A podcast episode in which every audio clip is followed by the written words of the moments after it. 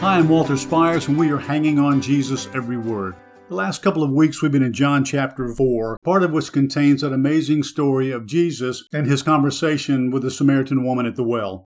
Let me give you a quick review so that we're all on the same page. Jesus and his disciples have been in Jerusalem. They want to go back to Galilee, and in order to do so, they have to pass through Samaria, or they can go around it on either side. Jesus chooses to go through Samaria because he has this divine appointment with a Samaritan woman at Jacob's well.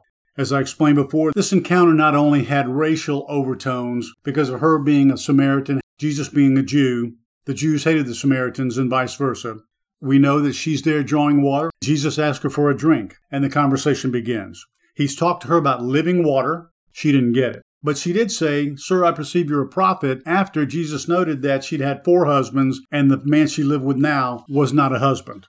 Then Jesus went on to explain to her that both Samaritans and Jews would soon be worshiping God in spirit and in truth because the long awaited Messiah was coming. She said she believed in the Messiah, and the Samaritans did. Again, remember they had a Jewish background. Jews were waiting on Messiah to come. Then there's an incredible revelation that Jesus makes to her in John 4 26. He said, I who speak to you am he.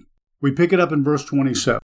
Now, at this point, the disciples came, and they were amazed that he'd been speaking with a woman, a Samaritan woman, and yet not one of them said, What do you seek, or why do you speak with her? So the woman left her water pot and went into the city and said to the men, Come see a man who told me all the things I have done. This is not the Christ, is it? And then they went out of the city and were coming to him.